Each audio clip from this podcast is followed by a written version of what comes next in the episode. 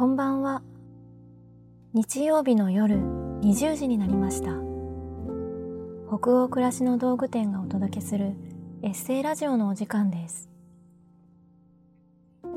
一日を無事に終えてほっと一息つきたい時に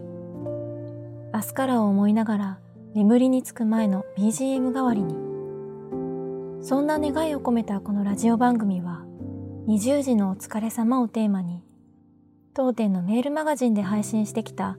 様々な書き手の皆様によるエッセイを声でお届けするものです。さて、今夜お読みするエッセイの書き手は、文筆家、甲斐みのりさんです。読み手は、北欧暮らしの道具店のスタッフ、岡本がお送りします。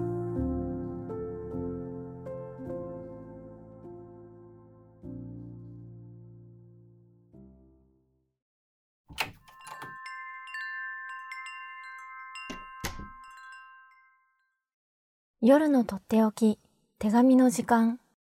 甲斐みのり。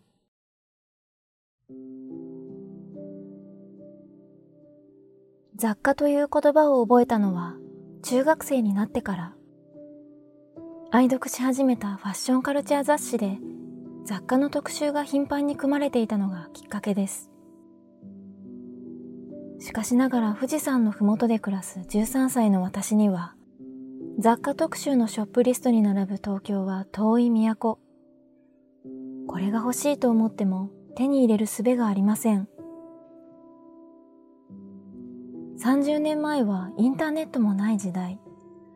唯一家にいながら好きなものを買うことができたのは通信販売専門のカタログ注文ぐらいでした。そのカタログで初めて自分で選んで買った雑貨が100枚全部絵柄が異なる便箋のセット。その便箋を使い、夜眠る前に友人に宛てて手紙を書き、翌日学校で手渡すのが毎日の習慣でした。不器用な私はいつも同じ。簡単な折り方しかできなかったけれど、友人からの手紙は、セーラー服やハートに器用に折りたたまれた愛らしい形。綴り合っていたのは、たわいない夢や出来事でしたが、書くとき、渡すとき、開くとき、妙に舞い上がっていたものです。その後、雑貨への思いは日に日に募って大きくなり、果てはレターセットを自作するまでに。スケッチブックや落書き帳一冊全部に島や水玉模様を絵の具で描き、オリジナルの便箋作り。シンプルな茶封筒には紙吹雪のように小さくちぎった折り紙を貼り付け彩ります。そうして家族が寝静まった夜、まるでそれが自分の使命でもあるかのように、せっせと友人に手紙を書き続けました。それから美術館や雑貨店で絵はがき集めにも夢中になり、気がつけば保管用の靴箱2箱分溜まっていました。ところがその後、仕事を始めてからは、夜は疲れてパタンと寝落ち。さらに一人一台パソコンや携帯電話を持つ時代になり、近況やお礼は主にメールを活用するように。書くことも道具を集めることもあんなに手紙が好きだったのに。再び手紙を書き始めようと思ったのは、当たり前をとっておきに変えるスイッチを意識的に押していこうと心がけるようになった頃、大きな仕事が一段落して部屋の片付けをする途中でした。好きが詰まった絵はがき入れの靴箱を久しぶりに開くと、10代から20代前半に抱いた熱量が、はがきの絵や写真から溢れ出し、様々なことに憂れたつもりでいた自分の心持ちをじんわりまろやかに包み込んできたのです。思えば、些細な言葉ばかりでも、毎晩誰かに宛てて手紙を書くことで、あなたは私の大切な人です、と自分なりに伝えていたのだな。懐かしい気持ちを思い出しました。相手の好みを考えながら、便箋や絵はがきや切手を選ぶことは、私にとって贈り物選びと同じ。楽しく優しく人を思うこと。たった一言でいい。数十円でできる気軽な贈り物をまた始めようと、絵はがきの箱をすぐ手が届く場所に移し替えました。あの頃のように毎晩時間は取れないながら、できる限り土曜と日曜の夜に、それから旅先の静かな夜にも、つい先日会った人、久しぶりの人、もうじき会う人、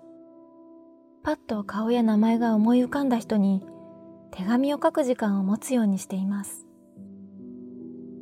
ルールにとらわれず、相手を思い、穏やかに。一通5分もかけません。面倒にならない程度に実践しています。それでも夜のおかげか、手紙に向かう間、気分はどうにもロマンチック。だからこそ、ちょっとした言葉だけで十分。夜の手紙は自然と人を詩人に近づけるので。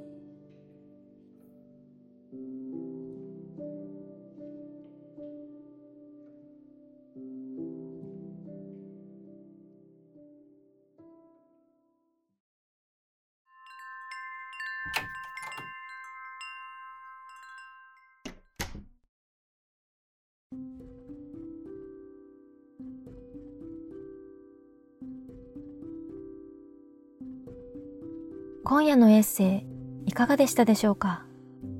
気持ちがほどけたり明日から始まる一週間のささやかな糧となったら嬉しいです。このエッセイラジオはすでにご好評いただいている人気ラジオチャポンと行こうと同じように北欧暮らしの道具店のサイトやアプリに加えポッドキャストや Spotify、YouTube でも配信をしています。また今夜お届けしたエッセイはテキストでもお楽しみいただけます。北欧暮らしの道具店のサイトやアプリでエッセイラジオと検索してみてくださいね。エッセイを声だけでなく文章で読むことで2度お楽しみいただけますよ。同じ記事の後半にあるフォームからご感想もお待ちしております。それでは今夜も最後までお付き合いいただきありがとうございました。次回はどなたが書いたどんなエッセイをお読みしましょうか。どうぞ楽しみにしていてください。今週も一週間お疲れ様でした。明日からもきっといい日になりますように。おやすみなさい。